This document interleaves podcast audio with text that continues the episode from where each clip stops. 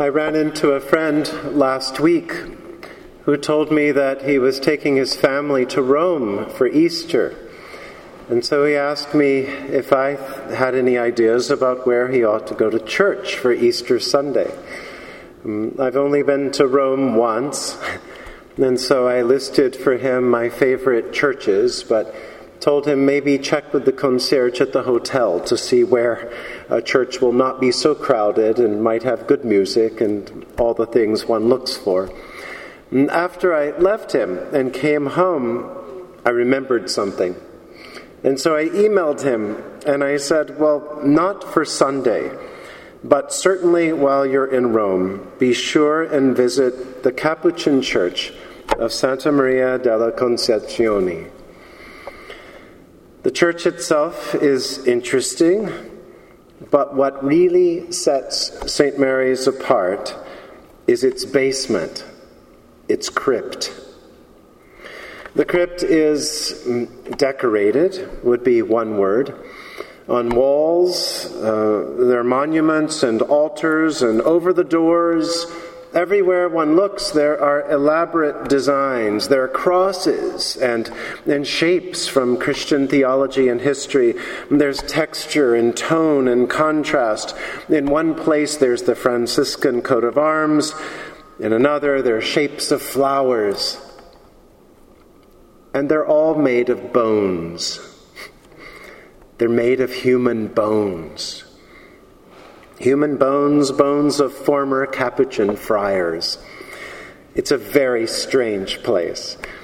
It seems that way back in 1631, there was a cardinal who was also a Capuchin friar, and he ordered that the remains of thousands of Capuchin friars be exhumed and transferred from one friary to this particular church crypt.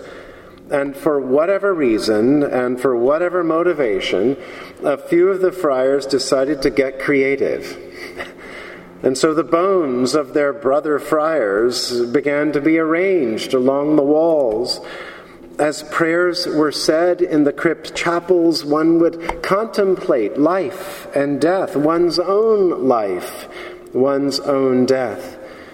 And before long, it became the custom that the friars would bury their own dead there, as well as the bodies of poor Romans who couldn't afford another burial place. Between 1500 and 1870, some 4,000 bodies found their eternal rest at the Church of St. Mary of the Immaculate Conception. Today, there's a fantastic museum at the church that explains all of this as much as it can be explained and takes one through the crypt and guides one through the few hundred years of Capuchin history. So if you go to Rome, you must visit. What strikes me about that church and its crypt and just the whole thing is how vastly different from death people looked at things in our culture in 2019 it's more often the case that that someone dies and then at some point they're cremated and then when it's uh, convenient for the family there might be a memorial service and it's all looking ahead and giving thanks for life and and then people sort of forget where the ashes are actually kept. We've moved a long way from the various rituals of death and remembrance. We all approach death differently. We approach the death of Jesus Christ differently. Just as one may approach it in one way and others think that person is a little strange, so we may approach it in our own way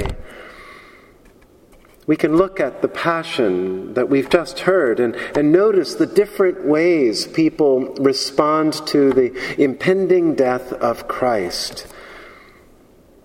Poor Simon Peter often gets criticized by the church for first his enthusiasm and second his denial.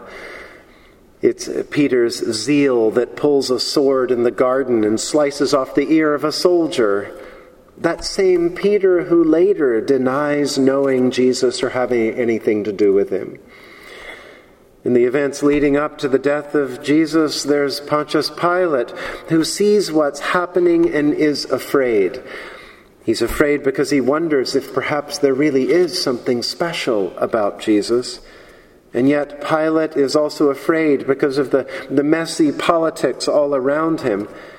The death of Jesus is a complication for him. It's troubling and it's a difficult item on the agenda. It has to be dealt with so that things can move on, so that he can move on. The religious leaders have their own view of Jesus and his impending death. They see it as necessary for the purity and the holiness of what they understand religion to be. He's a danger to orthodoxy. He's a danger to the status quo. He's a danger to the way things are. The soldiers see the death of Jesus as business of usual. Underpaid and poor themselves, the soldiers look for what they can get out of it, and they divide his clothes. Mary Magdalene and other women and friends there are so much like the faithful mothers and spouses and friends who understand and experience death as a part of life. Practical things have to be taken care of. Prayers said, loved ones comforted, grieving people fed and taken care of. They're probably like some of those mothers and grandmothers and friends we see too often on the news. That when there's a shooting of some young person, you see the family member who's so worn down by the violence and the mundaneness of the whole affair that they simply get the nice clothes out, cook the casserole, and go to church. And then there's Mary, the mother of Jesus. There's John, the beloved disciple. They somehow approach the cross with an openness and a vulnerability that allows them to help each other to form a new community, a community in which we follow. And so, how do we follow? What about us? How do we approach the cross of Jesus Christ? Probably with some hesitation. We might not know exactly what to say or think or do. There may be doubt as we find it difficult to believe all the details or even maybe the scope of the whole story. Uh, we're not sure about what we hear and see. There may be relief in some ways, relief that we could be embarrassed about, but relief that the ordeal is over, just like relief when a death happens in our lives. That long way of the cross, the long way of pain, the trail of tears has ended. It's horrible, but at least it's over. And there could well be confusion. What does it mean? What does it mean for tomorrow? What does it mean for us to live beyond? Good Friday can be a difficult day, not only because we're invited by the church to confront the death of Jesus Christ, but because in doing so, by drawing close to the death, we also confront the issue of death itself. We confront the issue of death of loved ones. We confront the prospects of our own death. And yet, the major message of the day is that death is not what it appears to be. It's not the death of Christ, and it's not the death of us. The great spiritual writer Evelyn Underhill writes about how first appearances can be deceiving. She talks about how a friend might suggest to you that you check a certain church, maybe this church, that it has beautiful stained glass windows, for example. And so you approach the church from the outside, but you look and all you see are a bunch of gray windows that all look sort of the same. They're kind of dull and dark and thick and maybe a little bit grubby.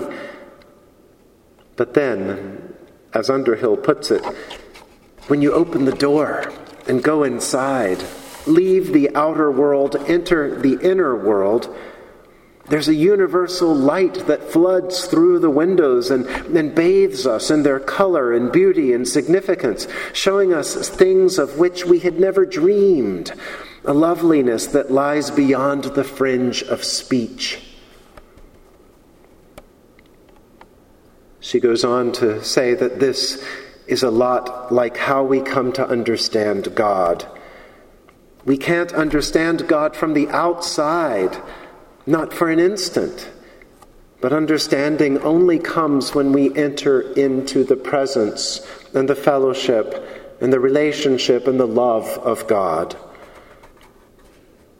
And so, in order to understand the cross of Christ, what it means that he has died and risen again for us, we need to enter in as fully as we can. The cross is not what it first appears. The tomb is not what it first appears. Death is not what it first appears. On Good Friday, through prayer, through pain, through hope, and through tears, we are invited to enter in, to enter into the life of God in Christ, to go with Him into the tomb and together live in hope so that new life may come tomorrow. In the name of the Father, and of the Son, and of the Holy Spirit. Amen.